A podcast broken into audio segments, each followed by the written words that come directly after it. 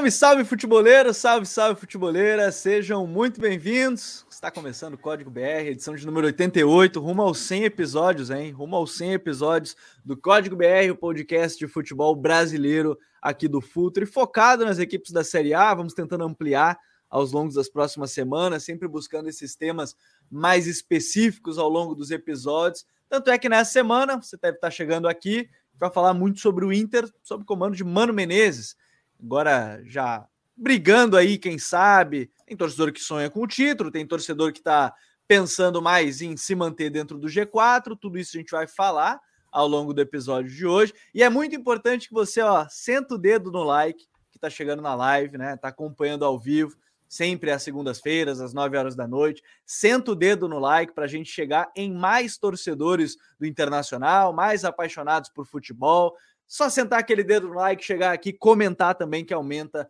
nosso alcance aqui no YouTube. Então sejam muito bem-vindos ao Código BR, que você também acompanha nas plataformas de streaming de áudio já na terça-feira, no dia seguinte, já a live aqui no YouTube. A gente está chegando nos 70 mil inscritos, né? Faltam 800, vamos chegar nos 70k. Tem muita coisa para acontecer até começar a Copa do Mundo. Tem muito conteúdo que a gente está preparando para os próximos meses, para as próximas semanas que você vai acompanhar por aqui. Hoje no episódio, convidado novo, pela primeira vez está participando aqui com a gente, nosso querido Júnior Martins, analista, tiramos ele da cama lá direto de Portugal, é uma da manhã lá em Portugal, ele está aqui com a gente. Júnior, seja muito bem-vindo, cara que a gente conversa bastante na timeline, cara que analisa bastante, fala muito do internacional, então prazerzaço de ter aqui com a gente no Código BR, Júnior.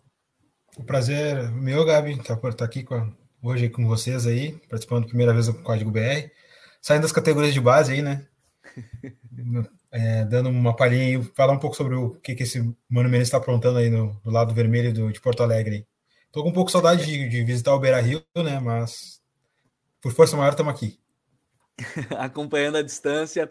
Seja bem-vindo aí, o Juno. Nosso querido é do celeiro, então, já que a gente está falando de Inter. É. Hoje ele é do celeiro, tá chegando aqui na, no, no Código BR. E quem está aqui com a gente também, Michele Silva, nossa ex-apresentadora do God Save the Game, mas que está aqui com a gente seguido. Esteve na estreia do Código Euro, nosso podcast de futebol europeu, e que também faz de tudo um pouco lá na Band, né, Mi? Faz reportagem, produz, já vi comentando, já vi participando do apito, já vi fazendo de tudo por lá, Michele. Seja bem-vindo.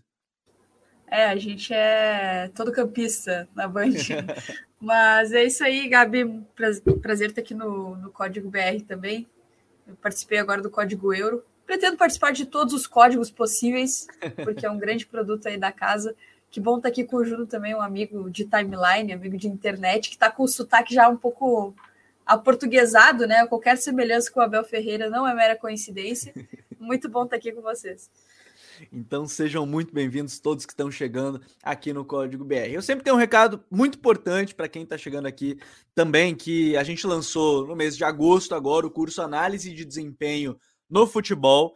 Para quem gosta de análise tática, quer entender mais do jogo sobre o viés tático, quer produzir conteúdo e tem até mesmo o sonho de trabalhar dentro do futebol. A gente lançou o curso Análise de Desempenho no Futebol, começa agora nessas semanas do dia 14 e 15 de setembro, depois nos dias 18 e 19, dia 12 e 13 de setembro, 15, é, 18 e 19 de setembro, você acompanha as, as aulas ao vivo ou depois gravado, né? Você que adquirir o curso tem aí um ano para acompanhar as aulas totalmente gravadas. E quem acompanha o Código BR tem desconto exclusivo, né? Você pode usar o cupom conteúdo ou o cupom Código BR para ganhar mais 5% de desconto no curso Análise de Desempenho no Futebol. Tenho certeza que vocês vão gostar. Aqui na descrição do episódio vai estar o link também, né, para quem quiser se inscrever ou depois, quem está acompanhando na live tem o QR Code aí do lado esquerdo da tela, você pode apontar o seu celular e já vai direto com desconto dos 5%.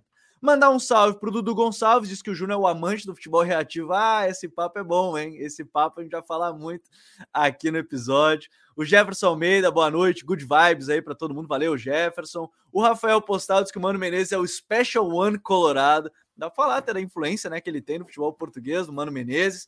O Ailton Ferreira, bora, bora, melhor conteúdo de futebol do YouTube disparado. Valeu, Ailton. E o Maurício Falkenbeck, Boa noite, pessoal. Mano Menezes pode ser descrito como time, como time equilibrado. Vou começar por isso, acho que é um bom tema para a gente abrir, ô Juno, porque ele pega uma herança bem complicada do, do, do Cacique Medina, que hoje é semifinalista da Libertadores, mas no Campeonato Argentino tá para lá de mal, né? O penúltimo colocado. Mas era um time que não tinha muita coisa, até tentava, teve um outro jogo que conseguiu é, ter melhores atuações, mas de maneira geral não foi um time que conseguiu ter o que o Medina provavelmente pensava né, sobre futebol, não conseguiu colocar em prática muita coisa, Juno. E o Mano chegou, chegou num, num momento complicado, teve uma turbulência de início, falou que queria armar a primeira defesa para depois montar um ataque. Gostei dessa definição que é ser descrito como um time equilibrado. Acho que no final das contas é tudo que busca fazer o Mano Menezes, apesar de ele ter chegado no meio de uma turbulência bem grande, né, Juno? Sim, com certeza. Eu acho que ele chegou aí com um, uma incumbência de melhorar todas as questões do, do principalmente a questão anímica né, da, da, equipe. A questão tática a gente já sabe que desde o Cruzeiro, outros outros tra trabalhos dele, sabia que ele ia conseguir entregar algo interessante assim dentro de campo. Mas eu acho que o mais importante que ele tem a fazer ainda é essa questão anímica da equipe, né? Eu acho que ele conseguiu recuperar muitos jogadores, né? principalmente no caso do Rodrigo Dourado, foi um jogador que foi recuperado, por exemplo. A gente viu que ele estava em baixa com torcida, com torcida, em baixa com a questão uh, do seu futebol também, e conseguiu sair, por, acredito, por cima com, uh, com a sua negociação. E aí tem também essa questão agora melhorando muitos setores da equipe, trabalhando esse time, como o, o, o amigo que citou aí no, no, no, no chat, é um time equilibrado, eu consigo ver um time que consegue se adaptar aos contextos, né? Consegue a, a encontrar soluções para vencer as, as, as, diversidades que existem dentro de uma partida. Pode também jogar de forma reativa, propositiva, enfim. Eu não gosto muito de entrar nesse, nesse, muito nesse, nessa conversa, porque para mim, o tipo de futebol tem que saber trabalhar bem em vários cenários diferentes, né? Mas para mim o mérito principal, principal do, do Mano é conseguir melhorar a questão eh, individual de cada jogador. A gente vê isso no caso do alemão, né? Que é um cara aí que, que tem começou com uma, uma, baixa técnica e hoje parece um cara mais afirmado, um cara que consegue ler melhor as, as jogadas dentro de, da partida e tem trabalhado bem aí dentro, como o centroavante principal da equipe. É, e, e, essa, esse trabalho, né, Michele, é legal de falar assim, porque ele acaba sendo um trabalho de recuperação, só que é o famoso que o Argel de certa vez, né, que é o trocar o carro com o pneu andando, né, ele acabou invertendo um pouco a ordem da coisa, mas querendo ou não, o Mano teve que fazer isso, né, ele em meio a competições, Sul-Americana praticamente eliminado na época, né? Na, na fase de grupos, Campeonato Brasileiro, o Cambale. O Campeonato Brasileiro até tinha passado só a primeira rodada, né? Que era o jogo contra o Atlético Mineiro. Mas, de maneira geral, começava um trabalho já não sob pressão humano, mas o Inter num momento muito complicado. E ele conseguiu, no final das contas, dar a volta por cima nesse sentido, né, Mi? Ah, sim, eu acho que é, a gente tem muitas, muitos ângulos para olhar o trabalho do Mano, assim. É, para mim, o principal, assim, se você me dissesse se você tem um minuto para falar sobre o trabalho do Mano, eu acho que eu diria que o fator uh, de, de ambiente que ele melhorou, as, as, os jogadores que ele conseguiu uh, reativar no elenco do Inter como, como ativos do clube mesmo, e também a, o quanto que o trabalho ele parece ter potencial. E, e para mim é uma coisa que caminha muito junto com outra. E quem já me viu em algum outro momento, é, de repente debatendo lá na Rádio Bandeirantes também, eu falo sobre isso. Que para mim, isso eu digo desde o começo do ano, a janela do Inter ela foi muito coerente. Coerente como poucas vezes foi em outros anos.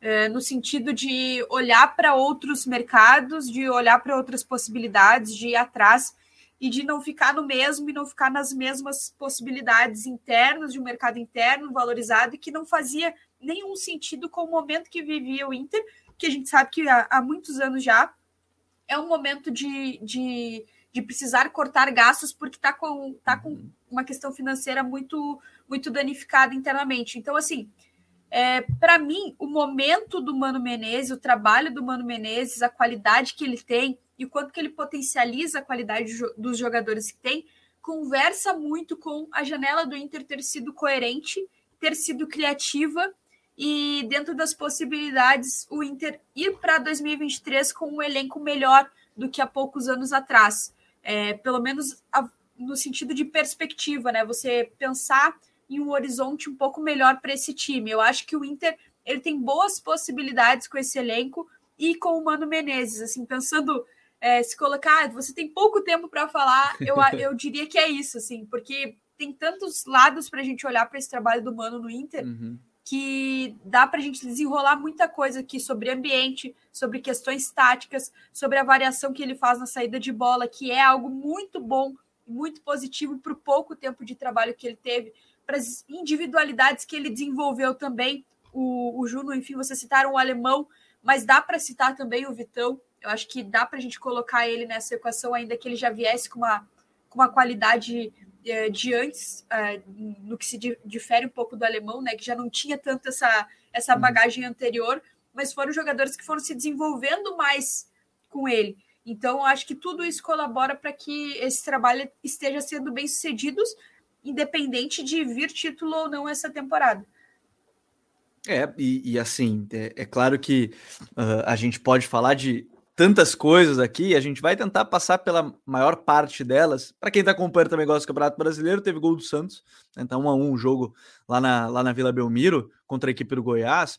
E é muito interessante para a gente fazer essa, é, esse caminho do que é o trabalho do Mano, é, começar justamente pela defesa que ele prometeu naquele momento, que era o que ele queria arrumar na chegada dele. O Inter sofria gol praticamente em todos os jogos, então é, para não dizer todos, porque teve um outro que não sofreu, mas praticamente todos os jogos sofria gols e contra equipes que não eram das melhores, passando estadual, é, a eliminação para o Globo na, na, Copa do Brasil. Então vai ser legal passar essa linha do tempo, Juno, começando pela defesa, né? Onde você tem. Uh, nesse momento a afirmação, aí sim a consolidação sim. da dupla Mercado e Vitão, mas que teve ainda em algum momento o Bruno Mendes, teve em outro momento o Moledo, que aí se lesionou, agora está voltando aos poucos. Então, é, em algum momento teve até o Kaique Rocha agora, mas ficando no banco mais tempo.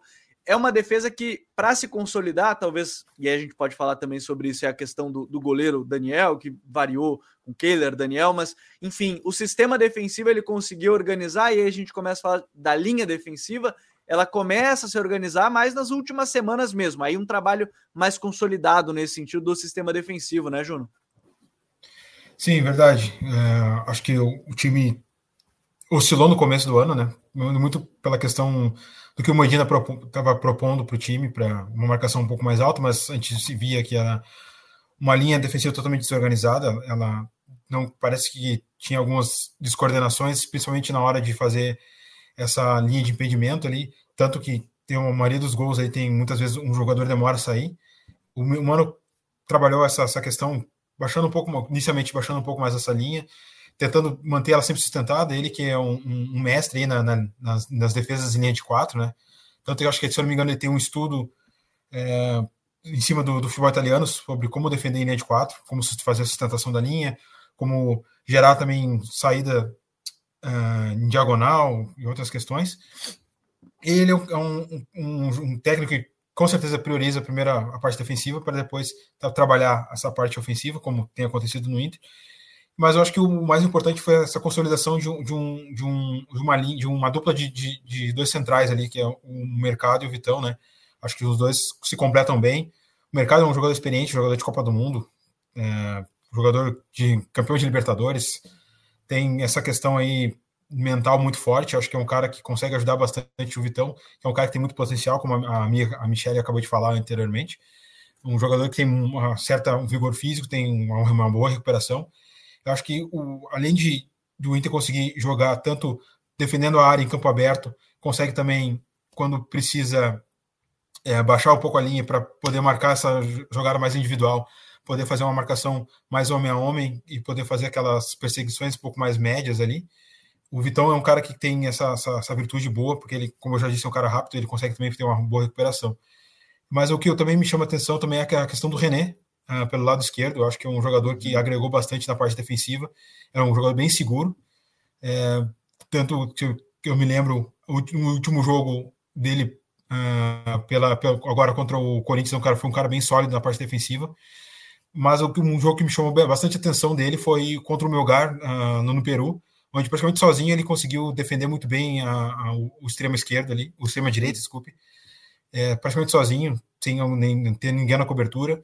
é um cara bem seguro nessa parte. E eu acho que muitas vezes é na questão ainda ofensiva, depois a gente pode falar um pouco mais, ele deixa um pouco a desejar porque ele é um cara que não arrisca tanto, é um cara mais seguro, né? Mas na, na defesa, acho que ele foi sempre um destaque dele, tanto no esporte como no Flamengo. Sempre um cara, um cara aí que foi bem ativo nessa parte. Principalmente fazendo essa, essa, essa, diagonal defensiva que ele gera ali para poder liberar o Busto pelo outro lado. E o Busto também, agora falando um pouco também, que eu acho que é um cara que melhorou bastante na, na parte defensiva. Ele é um, um, cara, um jogador que é uma bomba física, gosta de atacar bastante, mas eu acho que ele também consegue defender muito bem ali a, o seu setor. Claro, contando com, com algumas uh, uh, compensações, né? Mas uhum. isso aí é coisa do jogo, porque a gente não pode também tirar toda a característica do, do, jogador, que é um jogador que gosta de chegar muito ao fundo, né? Ele já gera bastante amplitude ali pelo lado, aparece bastante à frente. Mas eu acho que o destaque fica mesmo para essa uh, convergência entre uh, uh, mercado e Vitão aí, agora no miolo de zaga, consigo se complementar bastante e melhorando a questão defensiva do Inter com, com o Mano. Para quem está gostando desse papo, ó, de novo, dá aquele like, né, para a gente chegar em mais pessoas, comenta, a gente vai lendo os comentários dentro do possível aqui na live, porque tem muitos comentários bem legais de temas que a gente vai abordar, né, é, seja sobre, por exemplo, o René, que a gente está citando agora, o René, para mim, uma coisa que chamou muita atenção, Michele, logo na, não foi nem na chegada dele, foi na saída dele do Flamengo, o Felipe Luiz, no post dele, para mim tem a frase mais emblemática, que é o René, é, perdi agora o cara que analisava jogo comigo, então, assim, isso me chamou muita atenção porque já fala de um jogador que provavelmente gostava muito de assistir futebol, assistir essas rotações e talvez isso reflita dentro de campo num cara bastante seguro, um cara que entendeu bem a função dele, de ajudar na, na saída de bola. Agora, é um time que tem sofrido poucos gols, né? talvez pela dupla tenha estado muito bem, o Bustos e o, o, o René também, Michele, mas ainda não sei se tem alguma dúvida é, no gol depois de uma sequência boa, sem sofrer gols, né? Do próprio Daniel, mas parece que ele não conseguiu passar essa segurança ainda e, e, e começa a gerar essa dúvida para a torcida do Inter no momento que teve o gol do Goiás, inclusive, 2 a 1 é, na, no Campeonato Brasileiro, 2 a 1 em cima do Santos, mas é um goleiro que talvez não passou segurança e ficou marcado nesse momento por todas as eliminações né, do Inter, nesse momento ele estar presente pelo menos com algum lance capital, né? É, aí a gente vai entrar no num bastidor, né, num, numa parte de arquibancada, assim, né, de, de quase que um repórter de torcida aqui no Código BR, porque, cara, é, é muito complexo, assim, falando assim, realmente, quando eu digo um bastidor, é porque às vezes a gente está aqui falando para vocês, né? E quem está ali no chat está podendo participar também, mas quem está dando opinião é a gente, e muitas vezes a gente se coloca nessa posição de ter que dar opinião e que não vai nem um pouco na linha do que a maior parte do pessoal está pensando, principalmente quando envolve amor, quando envolve amor pelo time do coração, quando envolve uma falha, como aconteceu contra o Corinthians. Então, tudo que o torcedor quer é achar um culpado, é entender, não, é isso. Tirando isso, tenho certeza que agora a coisa vai engrenar.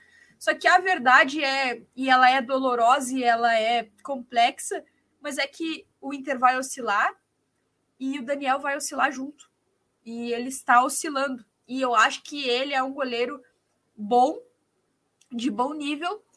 É, acho bem parecido o nível dele com o do Kehler, para quem acha que de repente a solução está no banco. Uhum. E acho que talvez o Killer tenha uma saída um pouco melhor. Acho que Daniel é uma coisa que ele já há algum tempo ele poderia ter melhorado e não melhorou. Isso mais, diz mais sobre uma questão técnica.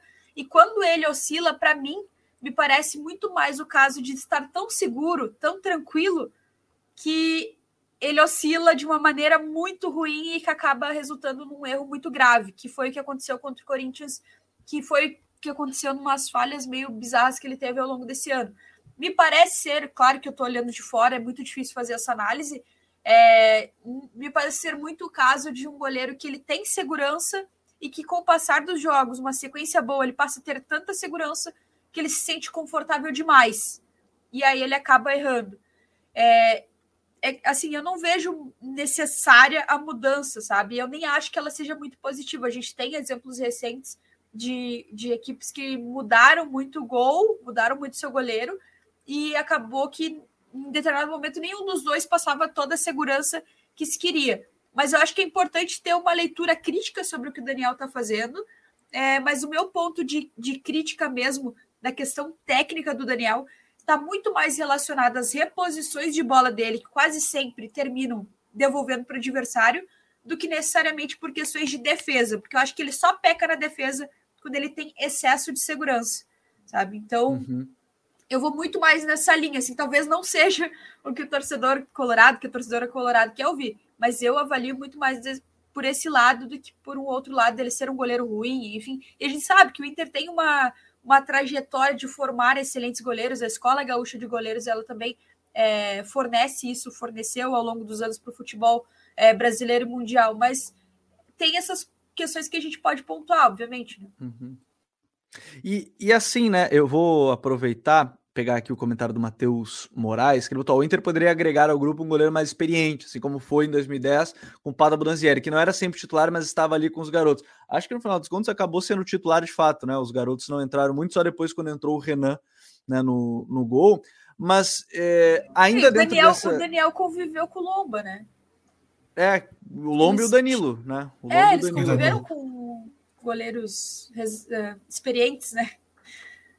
Agora, tem uma outra coisa nisso, né, Ju? Não vou aproveitar essa questão do goleiro ainda, que talvez trazer um goleiro experiente possa trazer mais insegurança, talvez, né? Porque ele vai, assim, para alguém que já está inseguro, não é que vai trazer mais, mas para alguém que aparentemente em alguns jogos já está inseguro, Sim.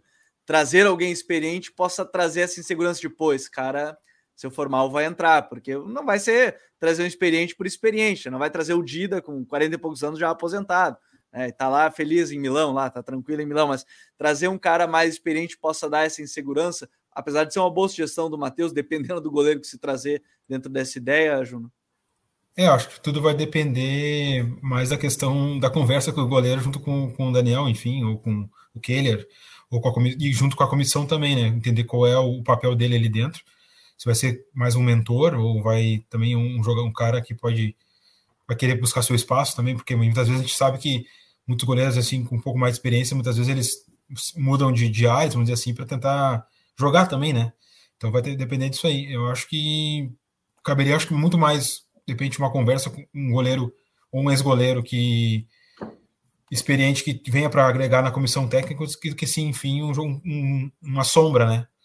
É, eu sei que teve relato que o Daniel teve uma conversa com o Tafarel, né? Ele disse que pediu para ele, de repente, como a Mi estava falando aí sobre um, um, um, goleiro que se sente muito tranquilo, não, não, muitas vezes não vibra com, com as defesas, enfim, isso aí ajuda bastante, né? Um, o cara está sempre ali mais preocupado né, no, no, uhum. durante a partida para não ter, ter, ter, um pouco mais de cautela também, mas está sempre ligado na partida. Acho que eu concordo também com o que o Michele disse, que muitas vezes ele me parece passar muita tranquilidade, isso às vezes pode passar, é, ficar tranquilo demais e acabar cometendo falhas que ele comete, né? É, às vezes são, de novo, acho que o torcedor está marcado justamente pelas falhas serem jogos mais cruciais, né? Seja no Sim. Grenal, na eliminação para o Globo, então isso pode ser algo que fica marcado. Mas vamos adiante nesse time, a gente sai da linha defensiva, né? O cara que está acompanhando o episódio pode deixar aquele like, a gente sai da linha defensiva, vai para o meio-campo. E aí, o meio-campo, nesse momento, né? A gente está hoje no dia 5 de setembro aqui no, no Código BR, a alteração mais forte das últimas semanas, Michele, é a questão da entrada do Johnny numa linha com três jogadores, né? Você tem o Gabriel, você tem o Depena e o Johnny, que assim, eu vou tentar mostrar daqui a pouco, vou tentar colocar o campinho aqui para ficar mais claro para quem estiver acompanhando, mas é que você tem um time torto, entre aspas, porque não é um time simétrico. Quem gosta de linhas retas e posicionamento exatamente num, num determinado espaço fica agoniado mas é porque o Mano tem essas compensações que o Juno até citou, por exemplo, do Daniel, do, do Bustos, que você tem o Gabriel sendo esse camisa 5, o DP um pouquinho mais adiantado à esquerda, o Johnny um pouquinho mais adiantado aí pelo lado direito, um meia centralizado, depois a gente fala sobre isso, até tem a questão do Maurício, depois um ponto esquerdo e um 9. Mas é talvez a principal mudança de, da chegada do Mano, né? Ele mudou vários momentos o Depena de posição, o Johnny entrando agora, o Edenilson virando reserva, e o único que ficou fixo mesmo na posição foi o Gabriel, né, Mi? É, ele é uma, ele é mais fixo. Ele, eu acho assim que ele até conquistou a posição, claro, por mérito dele também, né? Ele vem muito bem. É, parece que o Gabriel ele teve muito aquela coisa de dar uma resposta fora do Corinthians, né? Não sei, me pareceu muito isso, assim. Ele vem desempenhando muito bem. E e tem outras variações, mas só para falar dessa questão do torto, do time torto do Mano Menezes, cara, isso é muito interessante, porque quando você está assistindo o jogo, e querendo ou não, às vezes a gente fica meio viciado nessa coisa, assim, né? Principalmente se você olha muitas vezes o, o sei lá, o sítio do Guardiola.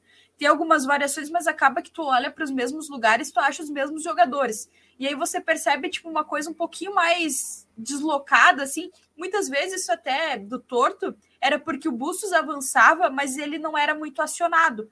E passou, depois de um tempo, acho que foi até depois do jogo contra o Colo-Colo, que o Bustos ele passou a ser mais acionado. E aí acabou que o pessoal desistiu um pouco de falar tanto que estava torto. Mas a verdade é que o torto do Mano Menezes, o time torto do Mano Menezes, ele é muito eficiente e é uma grande, é uma grande ideia dele. É uma grande ideia dele.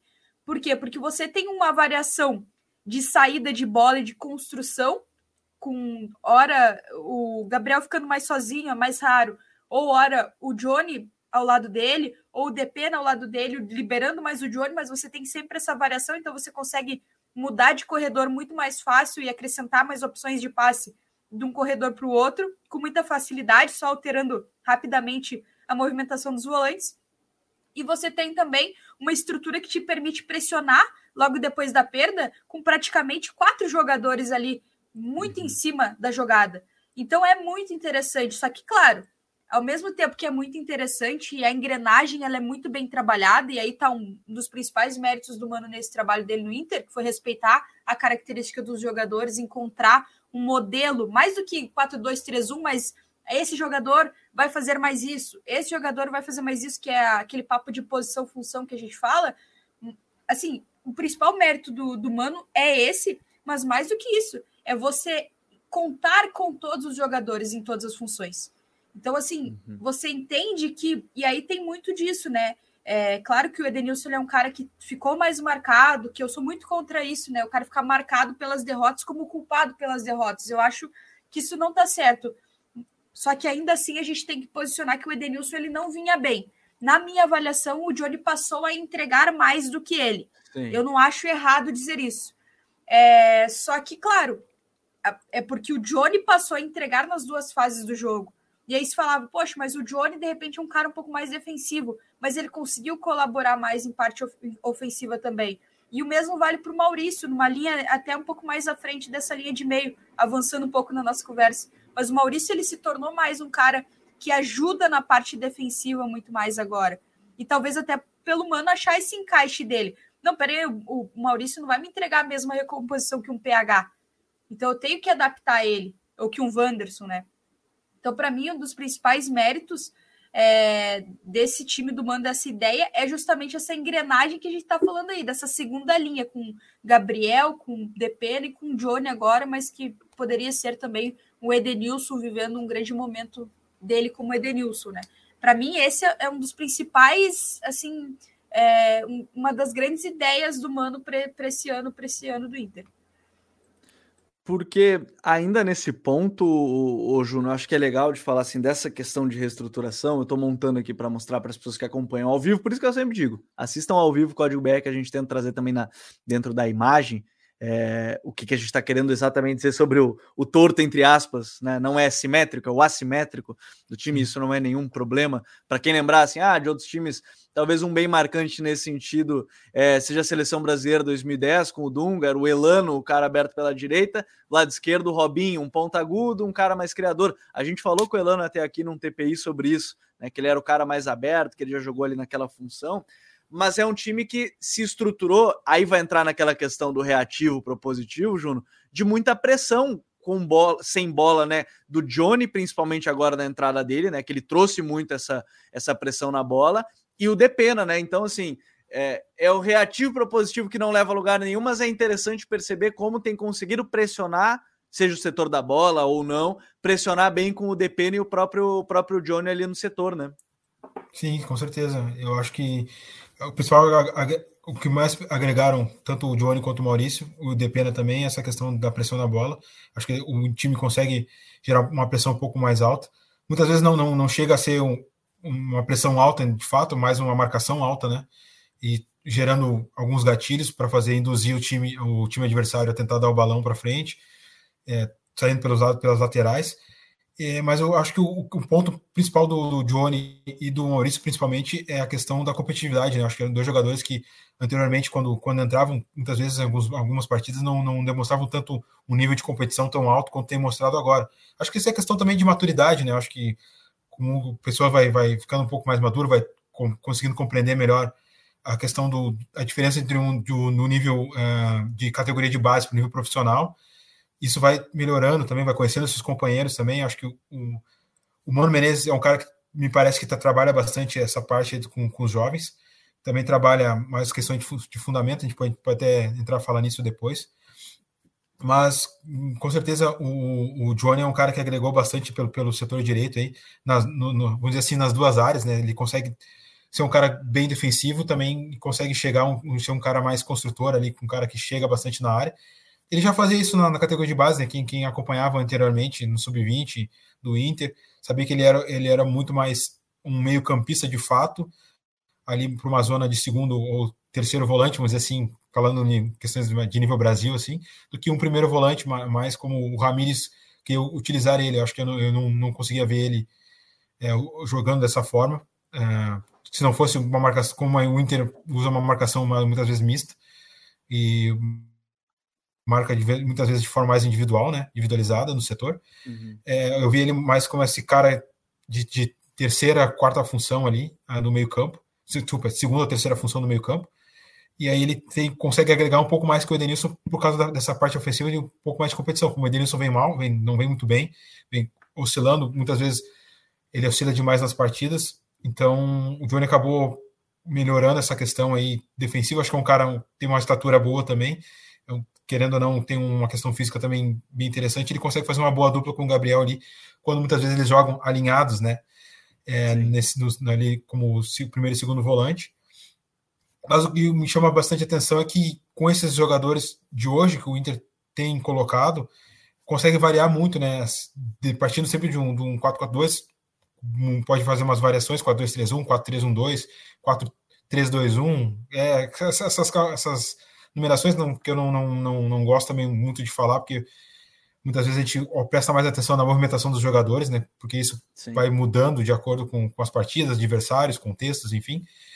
Mas são jogadores aqui que eu acho que com a, com a juventude que, e esse frescor, vamos dizer assim, que eles têm, conseguem ser jogadores bastante é, fortes, tanto na parte com bola e com a parte sem bola também. É, aí já está na imagem, para quem está acompanhando na live, né, ao vivo, aí a gente tem o, o, time com o Johnny sendo esse meia pela direita, mas que aí a gente vai para uma fase ofensiva, ele vai ficar mais próximo do Gabriel, o Depena vai adiantar, o Maurício vai ficar ali, a grande dúvida agora é a questão do Alan Patrick e Maurício, o Bustos adianta um pouquinho mais, em alguns momentos dá para falar de 4-3-1-2 justamente por conta do Wanderson, né, que vira mais atacante do que um ponta em si, aquele segundo atacante mais clássico de maneira geral, mas aí você tem uma saída com o Vitão, o Mercado, o René, e aí você tem o time mais ou menos estruturado. De novo, não é naquela. Todo mundo quer alinhado exatamente ali, vai estar naquela Inclusive, altura. Inclusive, Gabriel, mas... uh, desculpa te atrapalhar, mas sobre isso, um dos grandes encaixes do, do, do, Inter e Corinthians, na verdade, Corinthians e Inter, né, que foi na, na Neoquímica Arena, uh, desse final de semana, foi uma marcação que o Corinthians tentou fazer, que quase que fazia uma sobreposição com três mais dois, né? Avançava com três jogadores e ficava com dois ali nos dois volantes do Inter.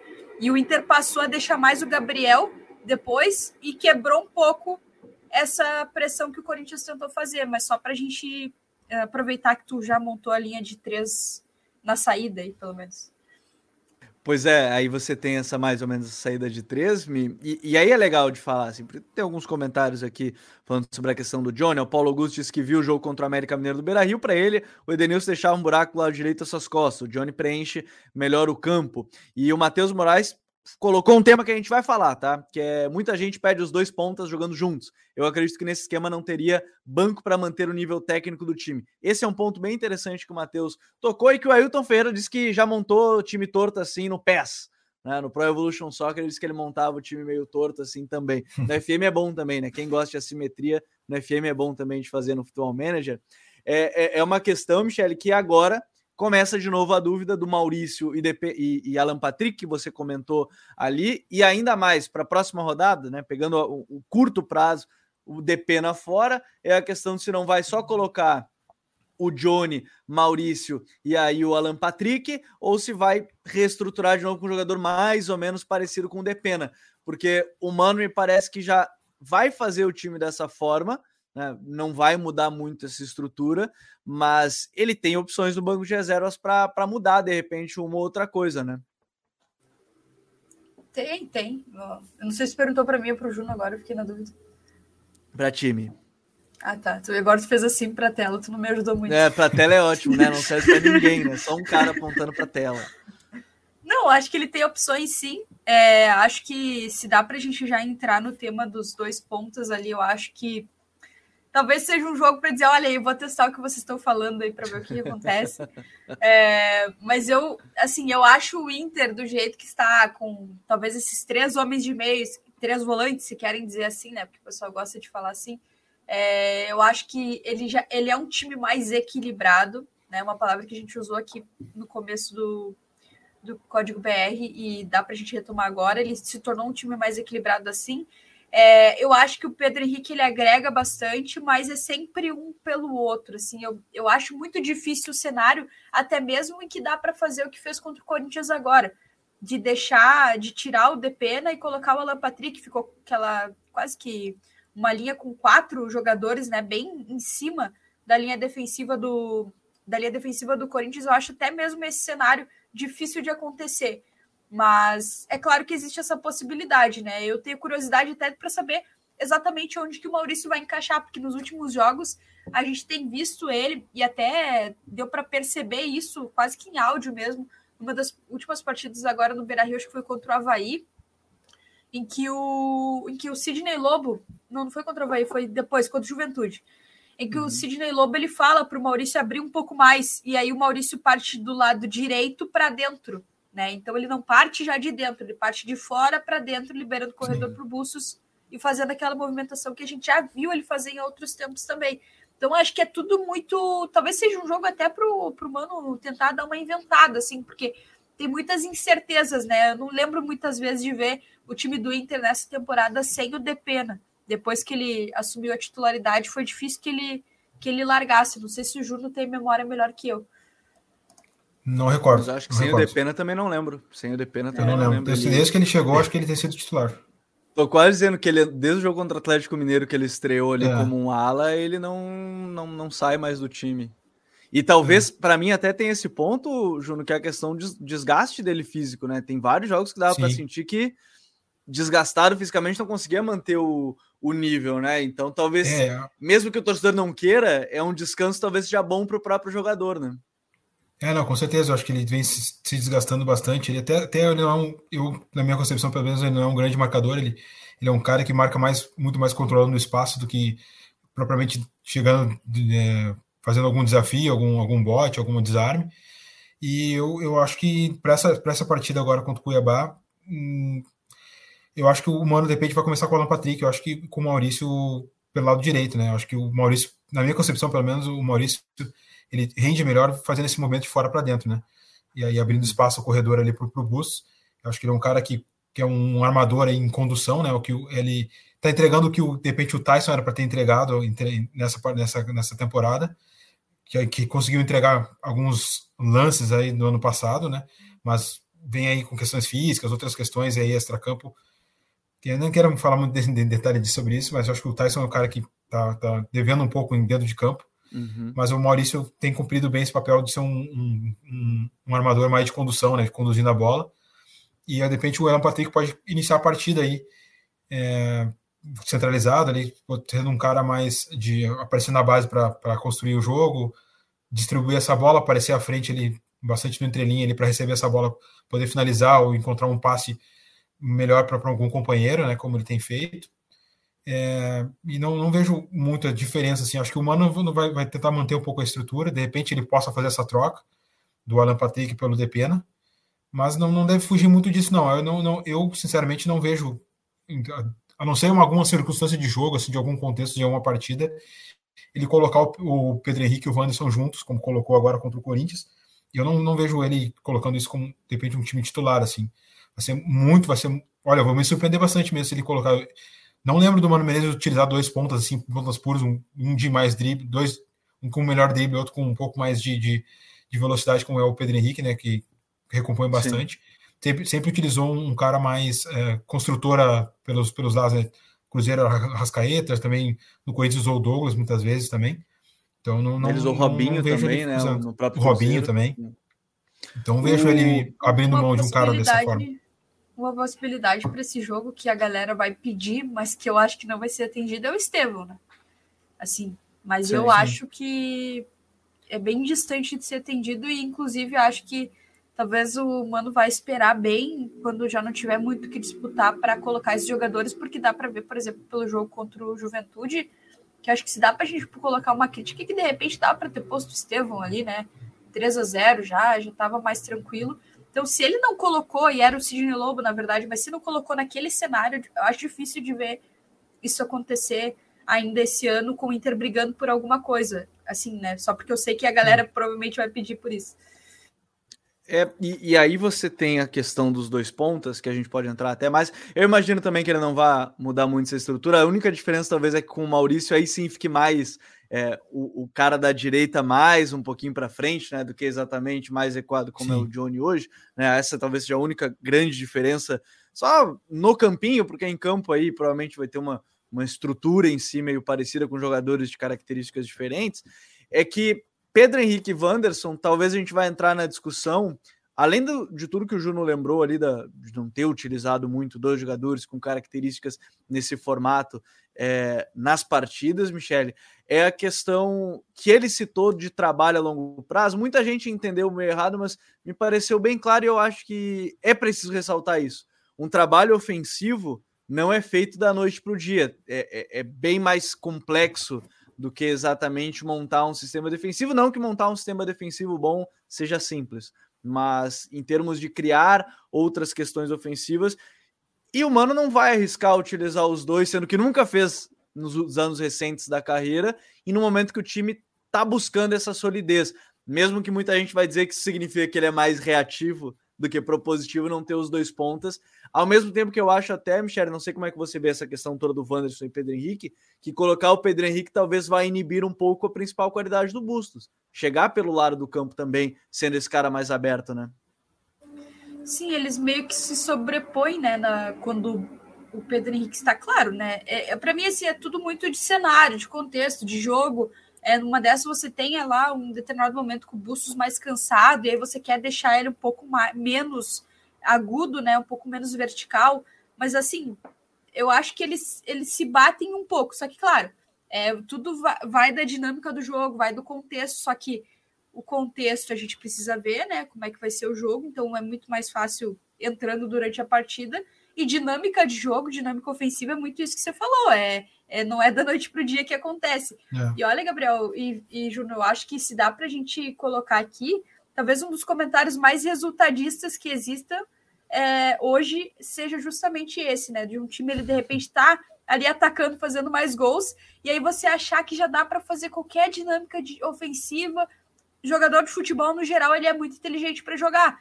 Mas calma, não é bem assim, sabe? Se, é, é uma questão de organização que demanda mais tempo, né? E que dificilmente os técnicos têm para fazer no Brasil. Então, por isso que eu digo, muito do que o Mano pensa, eu acho, eu acho para esse time do Inter, a gente vai ver mesmo aflorar ali no ano que vem, ali com a, mais tempo de trabalho, com até uma pré-temporada, né? Se Gauchão não vira derrubar mais um técnico aqui no estado. É, fora é o, também o que. segundo ano do Mano, pode falar, Júnior. Não, fora, fora, fora, que também tem as questões das compensações que ele vai ter que gerar, né, para poder sustentar dois, dois pontos ali, né? Por exemplo, quando os dois subirem juntos, como é que vai ficar a questão da defensiva? Vai, vai também tem que pensar como é que vai ficar a questão do Busto, é um cara que, como a Michelle falou, ele é um cara muito agudo, um cara muito ativo ali pelo corredor. Vai matar esse cara. Pedro Henrique vai, como joga quando joga pela direita, ele é um cara que sempre busca o fundo tira um pouco do fundo do busto, o busto vai ter que atacar por dentro. Tem outras questões que a gente também que ele vai ter que ver, né? Como vai, vai sair, como é que os, os jogadores vão ter conseguir assimilar essas questões aí para poder desempenhar da melhor forma, né? É, e, e, aí eu, eu, eu, disse que agora essas semanas talvez tenha mais tempo, né? Porque tem o jogo do final de semana, são, vão ser duas semanas seguidas com mais tempo de treinamento. Talvez dê para fazer mais coisas, mas de novo, também acho que ele não vai chegar e fazer essa, essa mudança tão clara assim de sistema, de colocar Pedro Henrique e Wanderson. Eu coloco mais um fator, até comentaram aqui, eu acho, não sei se nessa pegada, mas tirar o Pedro Henrique do banco e colocar como titular, tu perde uma peça interessante até para tentar mudar jogo até para tentar entrar em algum momento e trazer algo diferente estruturalmente na equipe. E aí, mais e é à frente. Nessa, é muito nessa diga, linha, diga. desculpa, mas é muito nessa linha de pensar também além dos 11, né? Poxa, não é porque o cara não tá nos 11 que ele não é importante, né? Isso, ele tá no grupo, exatamente. ele é importante, sabe? Antes de seguir no assunto, o Paulo Augusto fez uma pergunta que eu preciso que a Michelle responda antes de eu seguir nesse debate, que é quem é mais difícil de aguentar? Um abraço para meus ex-colegas Tiger Junk e JB. Quem é mais difícil, eu ou os dois, ou um dos outros dois? Você não é, né? Porque eu tô aqui contigo. Deixa eu ver quem é que tá mais distante. tá assim, todo de... dia com os outros dois também. JB trabalha muito, o Tiger trabalha muito, mas o Tiger tem mais chance de, de ver em algum momento. Acho que. Eu voto no que Tiger, o mais difícil tá? é o JB. No período que eu trabalhei, eu voto no Tiger também. Apesar de gostar muito. É, o mais difícil dele. é o JB. Ah, eu voto no Tiger. Azar dele. Mas são, chatos, são ele... chatos pela excelência. São chatos pela Se excelência. ele quiser reclamar, ele me manda um WhatsApp que ele tem meu número. Ele reclama comigo no, no privado. Beijo pro Taigo. Seguindo nesse papo, vamos para frente lá, que a gente citou tantas vezes o alemão no início do trabalho, no, no, início do podcast, né? E a gente tem que falar um pouquinho mais sobre ele, Juno, que é um cara que é, ele chegou muito desacreditado, né? Nesse, em, em termos de, pô, veio o cara que não jogava no Havaí e era não era titular absoluto no Novo Hamburgo, e aí chegou e de repente se tornou uma peça fundamental. É o jogador com mais participações em gol do Inter né, no Campeonato Brasileiro, são nove participações, se eu não me engano, é, se tornou peça-chave e que me parece tem um, um pouco de tudo aí, né? A captação, aí a gente tem que dar os méritos para a captação do Inter de pegar um jogador que teoricamente, no popular. Não elogia muito, gostava. Gabriel. Não elogia é, muito. Não, não elogia muito. Por isso que eu estou falando que nesse momento, tá? Antes que saia, eu vá mexer em vespeiros, é, eu acho que aí tem um ponto. É, tem o trabalho, talvez técnico diário, né? Mais individual, mesmo Sim. com pouco tempo de trabalho. E o jogador também, né? Vamos exaltar o jogador que aparentemente é um cara que se esforçou muito também, que, que tá focado em melhorar, né, Juno? É, ele se tornou titular, e aí chegou o Brian Romero, chegou o Mikael, teve o Wesley Moraes em algum momento, mas mesmo assim ele não deixou é, ninguém tomar conta da posição. O Inter que sentiu falta, né? Inclusive dele, me parece, no jogo contra o Melgar, Júnior. Com certeza, com certeza. No Melgar, no jogo contra o Palmeiras também, antes dele entrar. Foi um jogador que, que teve, fez muita falta, assim, querendo ou não, mesmo como a gente estava falando no começo, né? Ele é, ele é, um jogador que parece ter evoluído cada vez mais, assim, é um cara que parece que não estou no dia a dia, mas me parece um cara disposto a aprender, pelo menos das entrevistas que eu já vi, ouvi dele. Ele é um, um cara bem centrado, assim, é um cara que está sempre querendo melhorar, querendo evoluir, querendo ser uma, um jogador melhor. É, ele tem uma qualidade do, do, do, pivô, uma leitura muito boa de, de, posicionamento. E o que mais, outra coisa que me chama atenção também é um cara que finaliza com as duas pernas, mesmo que ele não tenha uma das pernas tão aprimorada, mas ele, ele conseguiu um espaço, ele, se ele tiver oportunidade, ele, ele vai finalizar de qualquer, qualquer uma das pernas, tranquilamente, com força, isso que é, que é importante, com, com, com colocação da, da, bola no local, no local correto, para tentar finalizar da melhor forma. E, e tem isso de também ter agora a questão da concorrência, isso também motiva o jogador a, melhorar, né? Então, hoje, para mim, ele é não tem o que dizer, ele é o titular da, da, da posição, tem, tem, tá entregando gols, está entregando assistência, está entregando movimentação no, no, no, ah, no, durante o jogo. Eu acho que é o cara que melhor se adaptou aí né, como centroavante. Eu lembro que anteriormente, eh, até ele chegar, acho que por questão de aprimoramento também, o David estava fazendo esse papel. E, na minha concepção, até aquele, momento, o David era mais importante, vamos dizer assim, porque ele é um cara que se movimentava um pouco mais, o alemão é um cara um pouco mais de área, mas aos poucos essa, essa questão foi mudando, né? E hoje o alemão está aí consolidado né, no, no, no cenário. E como tu falou, fez muita falta aí, na, na principalmente na eliminação do versus do Melgar, né? É um cara que seria bastante bem importante aí, segurando o zagueiro, aparecendo para tabelar, com, gerando apoio aos companheiros. Fez falta, mas uh, a gente tem, tem que estar feliz agora que ele está conseguindo desempenhar aí bastante e podendo ajudar o time a conseguir o, o último único objetivo que, que, que ficou, que é jogar o Brasileirão, né? O Juliano Rodrigues até falou: o alemão precisa de minutagem e aprimoramento. Tem potencial, tá claro isso. Se hablasse, teria até bandeira na torcida. Tem sido muito importante. Até citaram a questão da, do Brian Romero ter, ter chegado no time e tudo mais, né, Michele? Mas uh, o alemão não tá deixando espaço para ninguém. É gol em Corinthians, é gol em Palmeiras. Não e, e, acho que esse é um ponto também, né? São gols em jogos importantes. Yeah. É mais do que ah, fez gol ali do 2 a 0 ou do 3 a 0 são gols em jogos importantes, seja para empatar, abrir marcador, em momentos importantes, né? Não é só aquele gol por gol, né, Michele? É, e o alemão ele tem uma, uma, uma questão que, claro, a gente destaca muito questões táticas, técnicas, é, tudo é importante no futebol, né?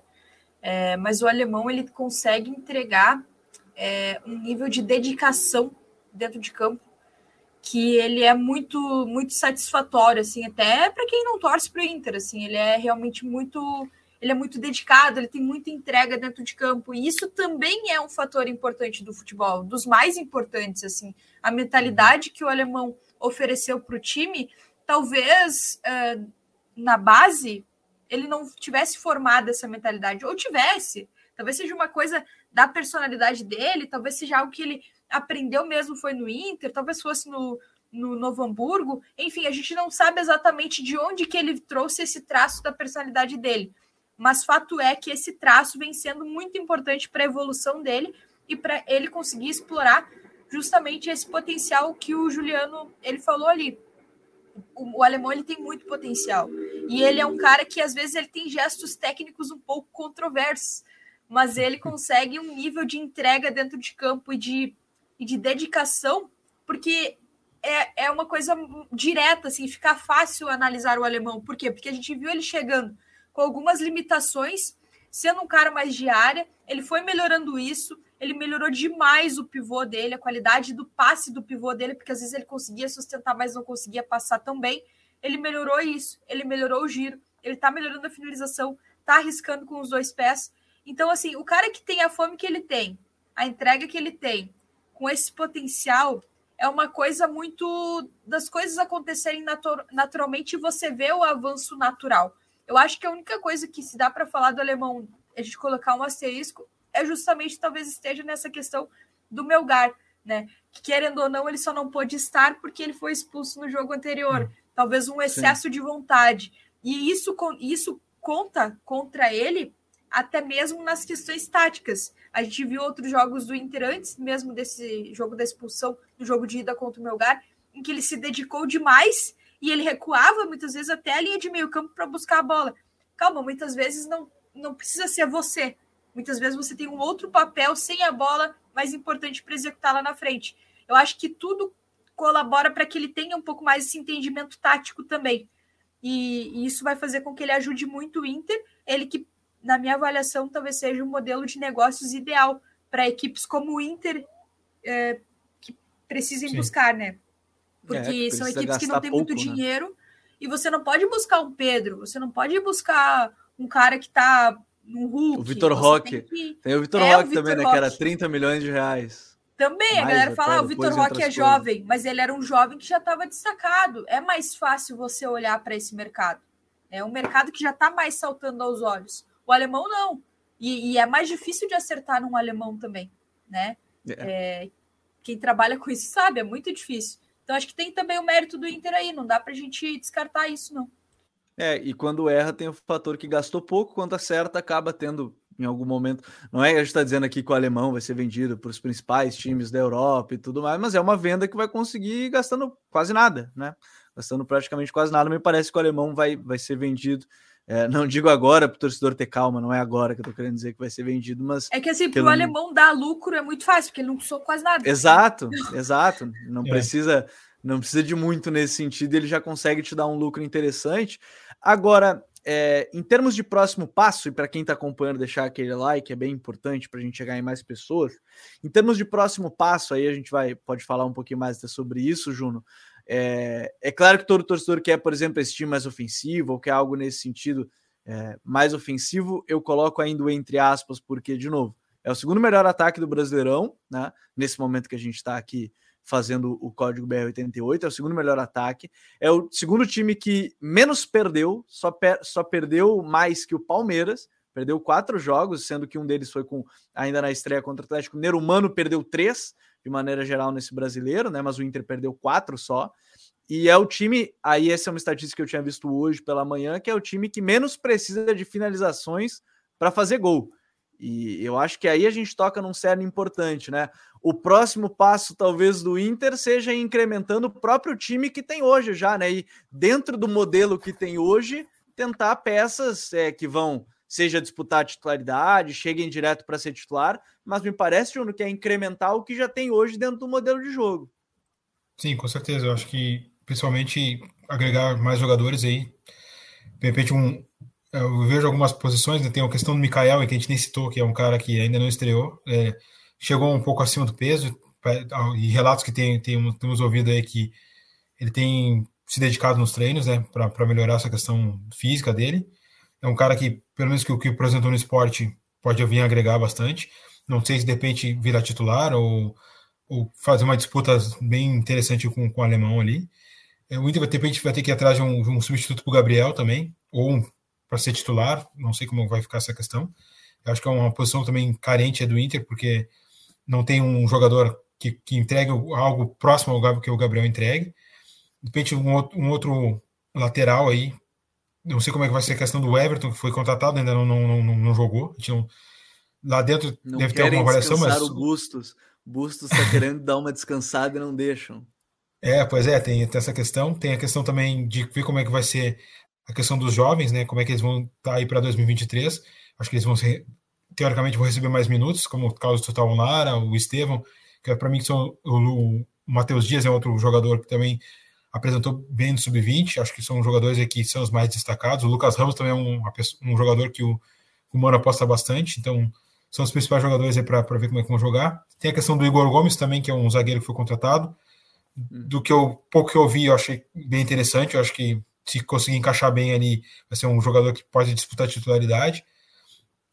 E agregar, como eu disse, mais algumas peças. E também um, um, segundo homem de meio campo, já que o Liseiro até agora né, não apresentou, tem qualidade técnica, mas não apresentou um futebol ao, ao, que condiz com o que ele com o que a gente viu na categoria de base dele, né? Então, de repente, vai estar, tá estar tá retornando para o São Paulo aí, o vai ter que contratar alguém para suprir essa carência aí. E acho que agregando mais alguns valores aí, tanto de, de, de jogador que vem do banco ou sendo titulares, o Inter tem totais condições de começar a pensar em voos maiores, né? Mas o outro ponto que é principal é a questão mental, né? Eu acho que é, é, o, é o, principal ponto calcanhar de Aquiles do Inter nos últimos anos, que chega nas, nas horas decisivas aí, acontece algum apagão, algum blackout aí com os jogadores e o time se esvai e até em, jogos relativamente ganhos ou ganháveis ou fáceis, o Inter sucumbe, né? Que é o caso do, do Melgar e, outro, e outros como o Globo, enfim. Temos aí vários exemplos aí durante os, os, anos aí. E é praticamente é isso, né? E saber também como é que vai ficar a questão de alguns jogadores aí que estão em fim de ciclo, ou se eles vão querer melhorar e continuar no, no, no, no time, ou uhum. vão aí, ir para novos ares, né?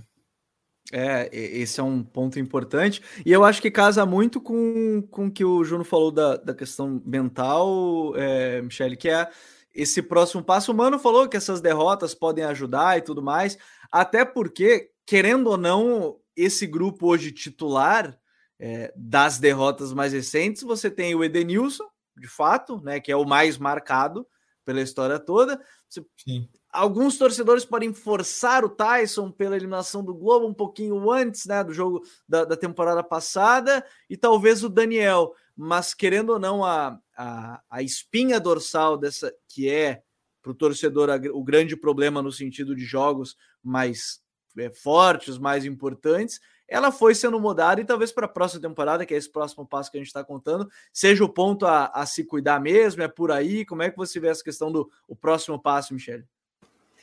Então, eu acho muito perigoso quando as direções dos clubes, e fazem muito isso aqui no Brasil, tomam decisões baseadas no que a torcida pensa. Eu acho extremamente nocivo, porque quase sempre é uma decisão movida pela paixão e que não considera. Pós-jogo, abriu cara... o celular, imagina ali o cara dirigindo, é... abre o pós-jogo. Ele, hum, Nem Deram que, pau nesse não jogador. nem que o cara é um ser humano para começo de conversa, assim, né? Porque gente, o que a gente vê, assim, é realmente absurdo. Tudo, se puder usar a desculpa de que o cara tá de uma vontade, é essa mesmo que vai, é a mais rápida, é a mais fácil e é a que contenta o meu ódio como torcedor, né? Geralmente é assim. Então, eu acho muito complicado agir com essa, com essa linha de pensamento. Entretanto, tem ciclos que eles realmente precisam ser encerrados ao natural mesmo, por uma questão de rendimento. É, eu acho que talvez o Edenilson ele seja um, um, caso assim, né? Que não é uma movimentação pela torcida, mas uma movimentação pelo próprio jogador. Pensando até em questão dele, pessoal também, né? De quanto que ele poderia estar rendendo mais, aproveitando que talvez sejam aí os últimos anos de carreira, né? Que a gente sabe que a carreira do jogador ela não é uma carreira longa, é, aproveitando esses últimos anos, conseguindo render, né? Não sei se ele tem ambiente para isso no, no Beira Rio é, mas é claro que seria interessante, né? Seria interessante poder ver, de repente, uma reviravolta, né? Caras é, que já estão marcados conseguindo dar a volta por cima. Só que a gente sabe como isso é difícil no futebol. E o Daniel e o Tyson estão aí para mostrar, né? Acho que até mais o Daniel do que o Tyson, porque realmente o Tyson a gente precisa de um pouco mais de retorno técnico mesmo. É, a gente não tem visto isso, né? Tanto. Mas o Daniel tem para mostrar como muitas vezes uma falha, um, um, desajuste que causa uma eliminação, ele te marca, né? Porque não é aquela eliminação, são os anos sem títulos até aquela eliminação. Então, isso é muito complexo no futebol, né? O quanto que isso influencia também, né? Porque não, você não está jogando só pelo só pelo teu momento ali, de, do teu tempo de carreira no clube, tu está jogando com base no que ele, aquele clube construiu antes também, né? Tudo vem de um histórico. E então acho que a direção do Inter vai ter que ser muito sábia nesses próximos passos. Eu já começaria o 2023, isso vale para a direção do Inter de qualquer outro clube do Brasil, pensando que estadual não é vida, né? Porque estadual basicamente serve para derrubar técnico no Brasil e, e os clubes perdem uma ótima oportunidade de testar jogadores para que eles cheguem na metade do ano com um pouquinho mais de rodagem, né? Desde, as, desde os reforços até os uhum. jogadores mais jovens ou os jogadores em transição. Então eu já começaria por aí, acho que é um bom caminho.